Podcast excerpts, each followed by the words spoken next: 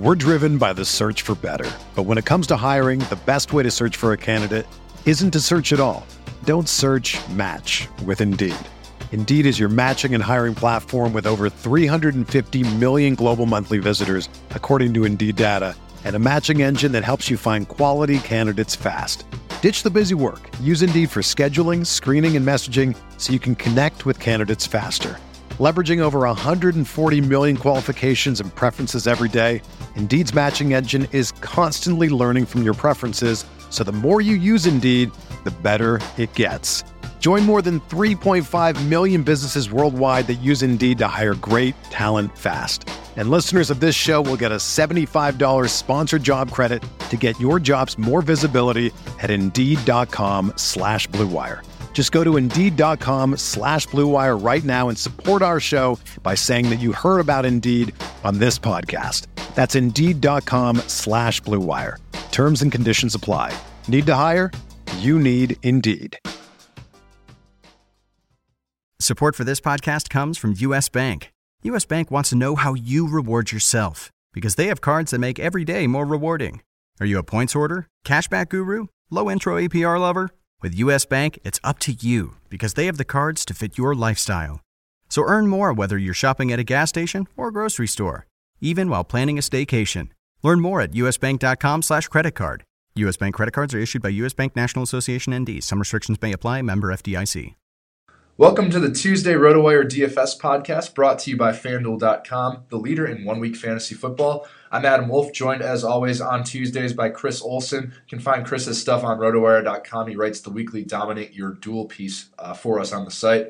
RotoWire DFS podcast is now available on iTunes or Stitcher, so if you can get a chance to rate or review us at any point, please go ahead and do so, and don't forget to share and subscribe. Last week of the, the baseball regular season, Chris, uh, exciting times on on on FanDuel just because it seems like there's a lot of overlay with all the excitement going on and concentrated in football. But I feel like this is typically the week where a lot of players just jump back on baseball, uh, knowing that they might not have any further opportunities to do so.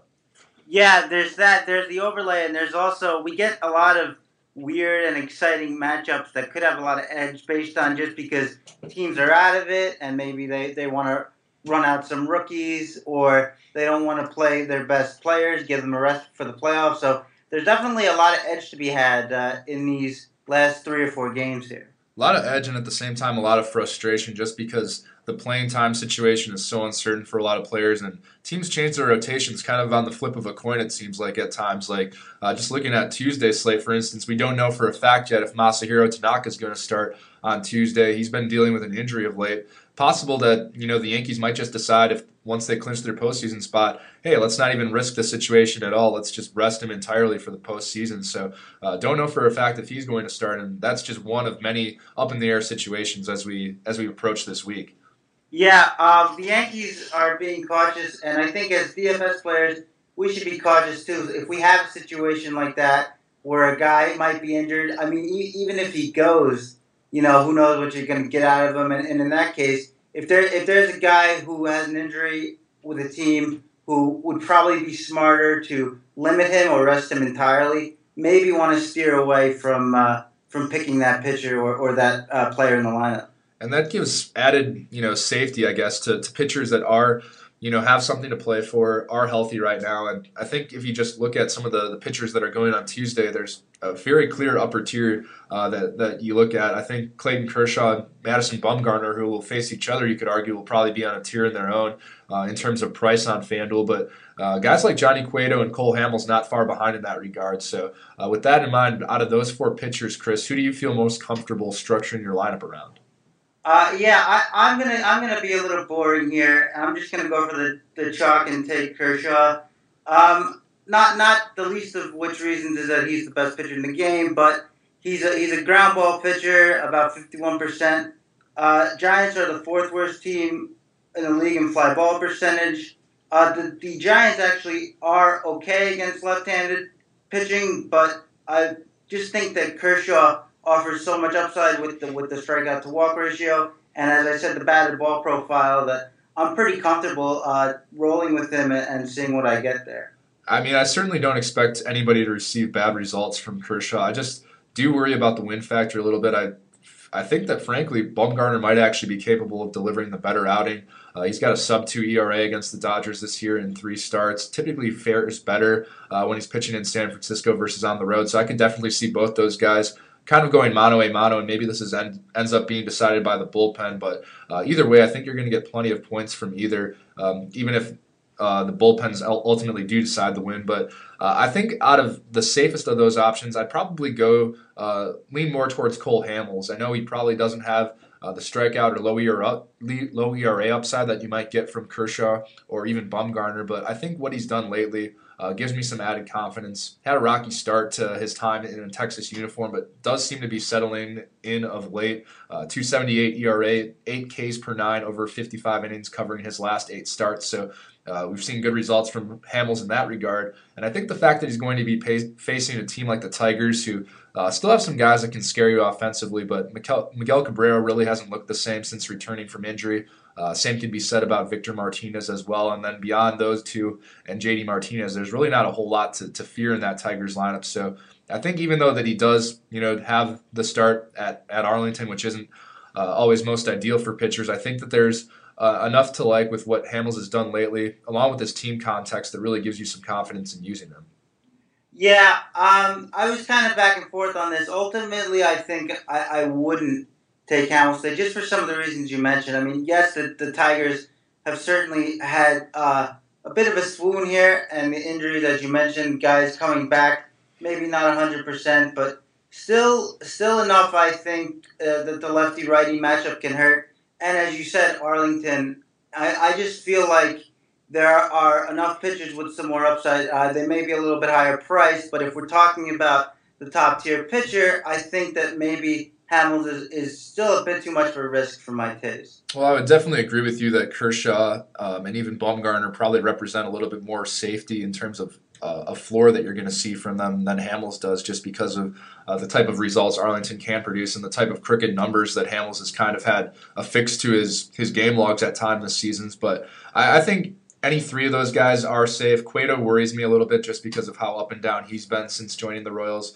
Uh, although he's been pretty good the last two times out, I do not know if I'm necessarily sold on him, uh, even against a, a, team like the White Sox. So I do think that there is some risk with Cueto and probably with Hamels relative to, to Kershaw and Bumgarner. But uh, if you're not going with any of those four guys, I think that there is some value to be had in the middle tier, uh, particularly with Tyson Ross. He's probably probably my favorite pitcher of the guys that aren't going to be uh, so priced up that you really can't afford some of those premium bats. So I think that's why Ross might be a guy that I target uh, if I'm doing some multi-entry lineups because he has the home park advantage and he's facing a Brewers offense that's really been bad for most of the second half. And now they're going to be without Ryan Braun. He decided to undergo back surgery. His season's over. Uh, Jonathan Lucroy has returned from a concussion, but the Brewers don't want to start him bes- behind the plate. Uh, so he's kind of time sharing with with uh, Adam Lind at first base. Doesn't figure to get in the lineup uh, with with Tyson Ross being a right hander. So I think just the downgrading of the Brewers lineup, along with Ross's recent results, 20 strikeouts against five walks in his last two starts, really gives me some confidence.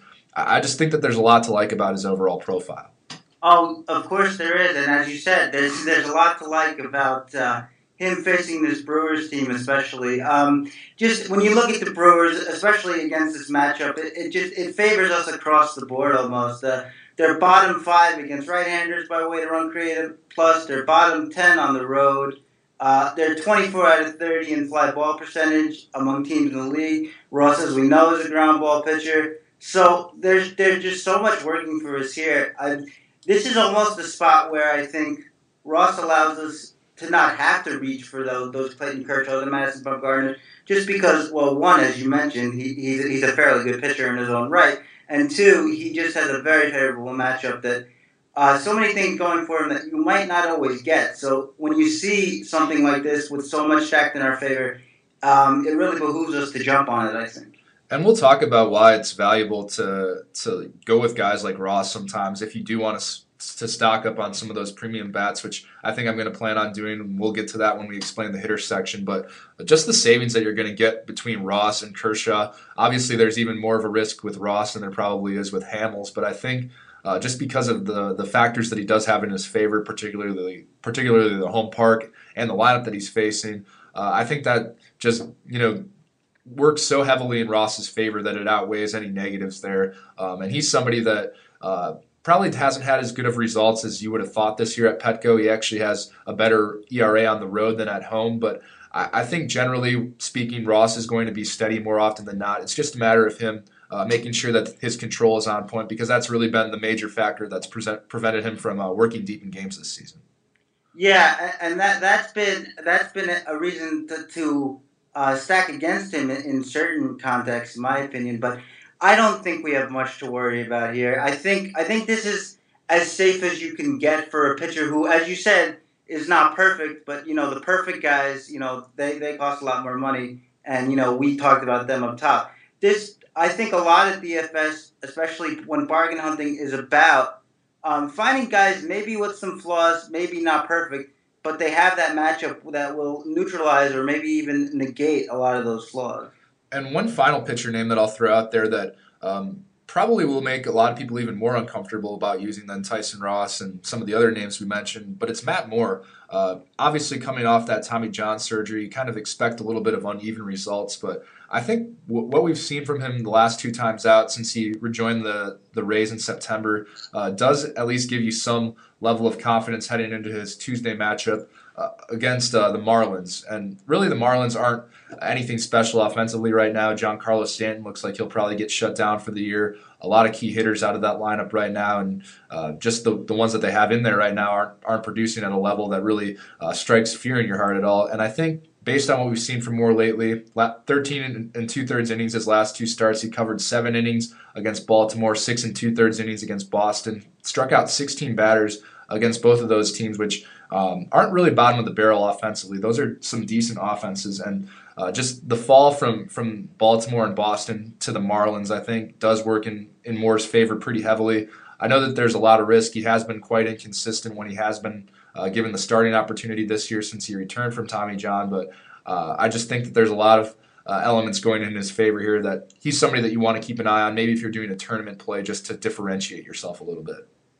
Yeah, um, well, I, I think pitching is, is pretty thin too. That Moore, uh, ironically enough, was almost was almost a stack option for me, but in the end, I, I couldn't pull the trigger because it's the Marlins, and, and I had uh, I had other better ones that I like. But I just I still don't trust Moore, even though I recommended him. I recommended him as a stack last time.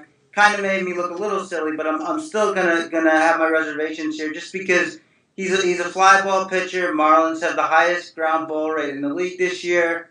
Uh, 382 WOBA against righties. Um, the Marlins have some some righties uh, that, that can swing the bat. You know, uh, Martin Prado's been good. Marcell Ozuna has been uh, doing well against lefties. So even though it's the Marlins and we tend to think of them, and for good reason, as a team with an ineffectual offense, I don't know, and coupled with Moore's in, uh, inconsistency, as you said, I just don't know if uh, that's going to be a slam dunk trust option for me. Well, yeah, there's definitely a ton of risk there, and I don't think that he's somebody that you you are going to want to use in 50-50s. Um, generally, I think the mantra that I think you're you're kind of embracing here is that you want to pay up for pitching just because – so many of these matchups feature a lot of teams that just have nothing to play for right now and are really just kind of giving uh, pitchers the trial and error run right here just to see if they can p- potentially fit into the plans in 2016. So you want to kind of gravitate gravitate towards some of those pitchers that you can at least rely on, that you know are going to we- work deeper into the game, and that you can count on getting good results from. Moore doesn't necessarily fit that bill. I mean, he'll probably get a, a quick hook if he has any type of struggles early on. Um, so definitely it has a lot more risk than some of those other guys we mentioned. Yeah, and I think that's a good point too. I mean, as good as good as Moore has been uh, over the past two starts, and he has been, this is a guy who um, generally hasn't pitched that much this season. Even when he's been out there, uh, he hasn't pitched much this season. Uh, Six point two in his last start against those Red Sox. That that was uh, his second longest outing of the season. Went seven the start before that against Baltimore, but before that, uh, no more than five innings in any of his starts. So as you said, uh, if he, if he's running along and he's doing well, then great. But who knows how long he's going to be out there, and who knows how much adversity he's going to be able to pitch through, which is another concern that you may have to worry about. Chris, before we start talking about some of these hitters, I just want to recap uh, the Week Three action in the FanDuel RotoWire Experts Challenge. I had my best week of the season right now. I was fortunate enough to roster Cam Newton and Greg Olsen, who both went off. Devonta Freeman, who also went off. So uh, right now I'm sitting in first place heading into the Monday Night Football matchup. I think a couple guys uh, have Aaron Rodgers on their roster, so I might have to to worry about some of those teams out there. But uh, really, right now it's got me really excited for for the FanDuel matchup that we're that we're that we're doing it with the company. I just kind of wish that I entered some, some other some other lineups for Sunday just to take advantage of it. But um, it's not too late for me or anybody else to get involved with that. If you think you're good at fantasy football, the place you want to prove it at is FanDuel.com. FanDuel is the one day lead, the leader in one week fantasy football with more winners and more payouts than any other site. The money is real, and they're paying over $75 million for week four of the football season. Building a team, pretty easy. You just pick your players, stay under the salary cap, and then sit back on Sunday and watch uh, the games unfold and watch your team uh, rise up the standings. And entry fees can be had for as cheap as just $1. Pretty much no barrier to entry there for anybody.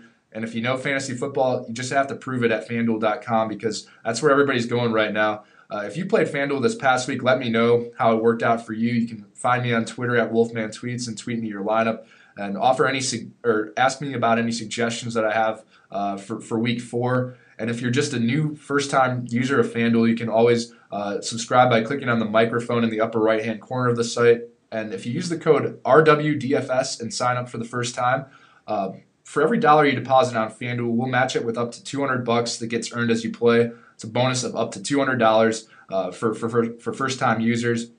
Offer is only good though for the first 50 people that use the code RWDFS today. Again, that's RWDFS. And the site is fanduel.com, where every day is a new season. FanDuel.com, sign up today.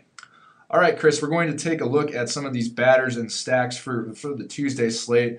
And I think my general theme is going to be uh, to turn towards the teams that have something to play for in the postseason, just because uh, a lot of these lineups right now are just so much so much tinkering going on. So many of these teams like the Reds and the Brewers out there that are probably going to remove some of their stars early uh, just to avoid the risk of injury late in games. So I think it makes sense in a lot of ways uh, to target some of those lineups that do have something to play for. And with that in mind, the, the lineup that I probably like the most actually is the Pirates against Michael Wacha.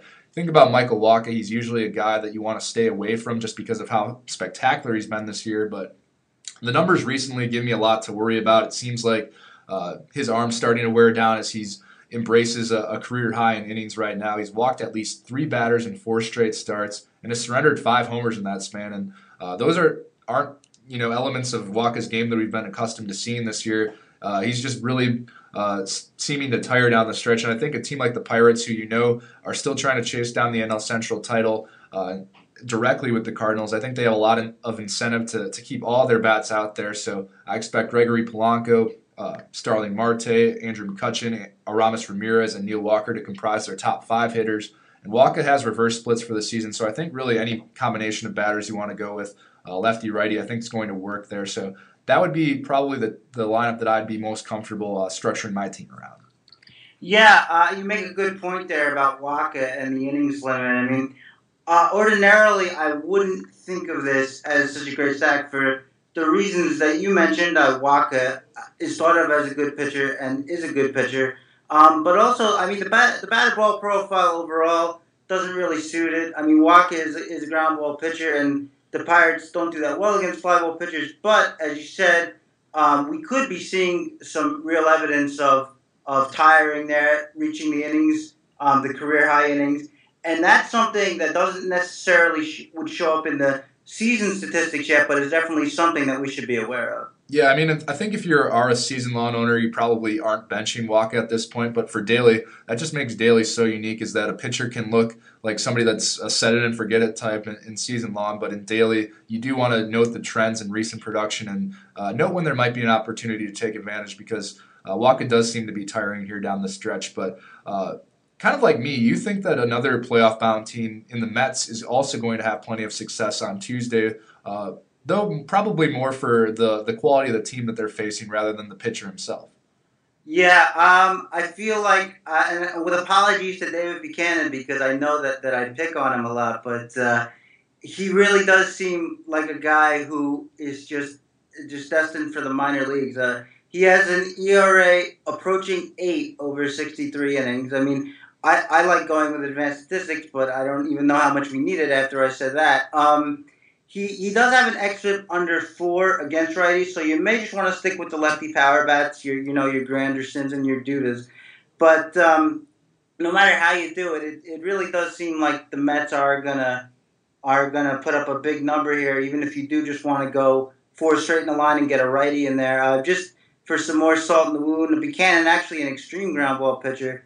Uh, Mets fifth highest fly ball rate this season. So there's there's just a lot of things where the Mets it, it, it, it just looks for sure that they're going to be putting up a crooked number on Tuesday. Yeah, and another another name that I'd throw out there as well is maybe Michael Conforto, also left-handed bat, could potentially provide some profit uh, if you decide to use him against David Buchanan. But really, I think the Mets. Uh, they just have a wealth of options right now that they can use in their outfield or at first base. So that just gives them a lot of ways that they can go about this. So you definitely do want to keep track of those of those lineups as they come in on Tuesday before necessarily uh, going with all the Mets that Chris mentioned. Yeah, um, that's as we as we mentioned. You know, be sure be sure to be vigilant. I mean, maybe somewhere in the in the middle of the year you could maybe sleepwalk it and say, okay, I know this guy's going to be in. I wouldn't recommend doing that at any time, but you could be a little safer doing that then. But now you really have to check and see, well, which guy's going to get a day off, who's going to rest. Um, Duda uh, is coming back from injury uh, fairly recently, so that could be an example of a guy like that. So always make sure at the end of the year to check your lineups before entering the contest. Another game that I think has a lot of run scoring potential, really from both sides in, in a certain respect, is the Reds and Cubs matchup.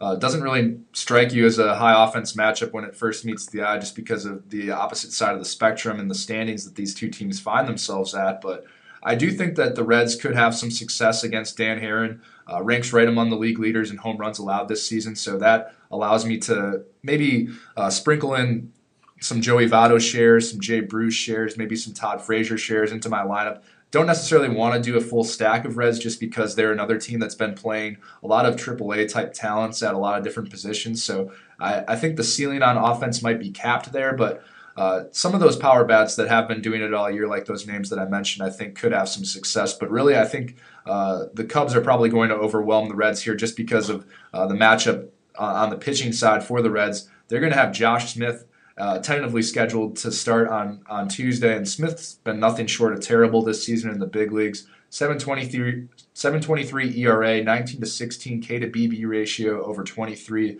and two thirds innings. Uh, like you said with Buchanan, I don't think we need to dive much further into advanced statistics just because of how terrible those numbers are on the surface. And I think that really any Cubs bat makes sense. Obviously, they do strike out a lot, so you might want to stay away from some of those more strikeout prone guys where would that would cause you to lose points on FanDuel. But uh, by and large, I, th- I think any combination of four or five bats uh, are going to achieve a lot of success against Josh Smith. And even if he probably doesn't work deep into the game, the Reds bullpen has also uh, struggled all all, its, all season aside from uh, Aroldis Chapman. So I do think there is a potential to pile on as well for the Cubs. Uh, just really like this matchup going in their favor. Yeah, uh, Josh Smith, as you said, another one, another one of those guys, right? That that uh, that we love this time of year. I mean, this is why we play a guy, a guy like this who would who would oh basically never never see time or that much time in a normal circumstances. Certainly not a rotation pitcher uh, by any means, but the the walks, as you said, have been phenomenal. The home runs allowed have been phenomenal, and uh, as you said, I mean, even the xFIP, which could be a little kinder to a pitcher like this with a really high ERA 5.7. So any way you look at it, uh, just hasn't been performing well. And with the, the power bats in the Cubs lineup, uh, could really, really do some damage here. And a really nice opportunity for a full stack in that contest. We'll stick with the theme of just AAA quality pitchers getting an opportunity here down the stretch. Christian Bergman of the Rockies is one of those those guys. Uh, he's pretty much been working in a long relief role all season for the Rockies, but now he's now going to step into the rotation for Jorge De La Rosa who's out for the season with an Achilles injury. But Bergman, uh, the results on the whole this season haven't been great, and it sounds like the Diamondbacks could potentially do a number on him.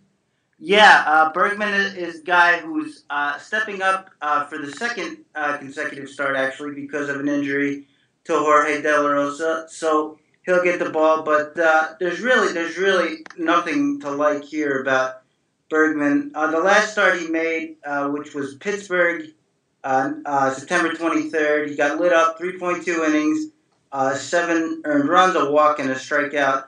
He's going again. I don't expect him to pitch more than 3.2 innings if, if he even gets that far. I mean, the the last time he pitched more than that before that outing uh, was in May. He threw 5.1, but he's been a two, three inning pitcher for most of the season. So if uh, if you're looking to go over there, maybe maybe more of an under the radar stack because they're not they're not playing Coors, they're playing in Arizona. So um, maybe other people would shy away from that for other for other options. But to me, this is another situation that we've been talking about where could be a bullpen game could be uh, Bergman gets hit right away anyway, and the Diamondbacks certainly have enough uh, firepower in the bats to uh, really make this a high run scoring affair.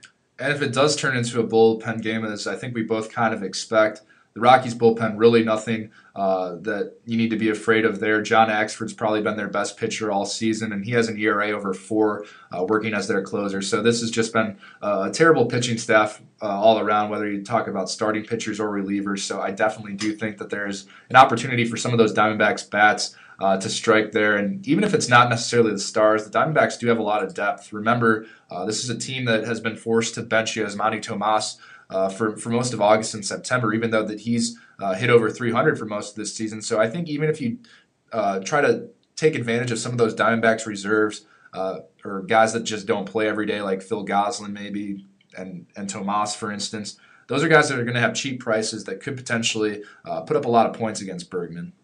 Yeah, and, and that's something to look forward to too, and that's uh, part of the reason why I, I referenced the the Marlins stack is we're going to have a lot of cheap bats in there that can really put up a lot of big points. And that's something that, especially if you're facing a pitcher on the ropes or um, you're in a unique situation as we are now where we're almost guaranteed to get a short outing from the starter, those guys can really help you save and have a potential to put up a big point total.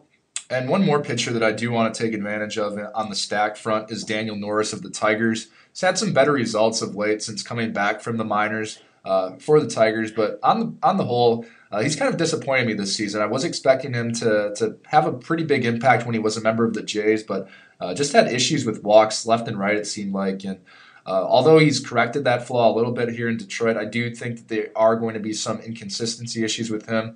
Could definitely be the case on Tuesday, and even if he isn't uh, necessarily bad. Uh, he's going to be capped at around 80 or 85 pitches as the, the Tigers look to preserve him for 2016. And that opens it up again to another bullpen game potentially. And the Tigers bullpen is like the Reds and the Rockies has ranked among one of the worst in the majors this season, kind of reflected in how much their their closing situation has been in flux seemingly throughout the second half. I feel like there's been four different closers there already. So I do think that there's an opportunity for the Rangers to take advantage. And both lefties and righties have had success against Norris this season. So I think any combination of those four through five hitters in the order should work well.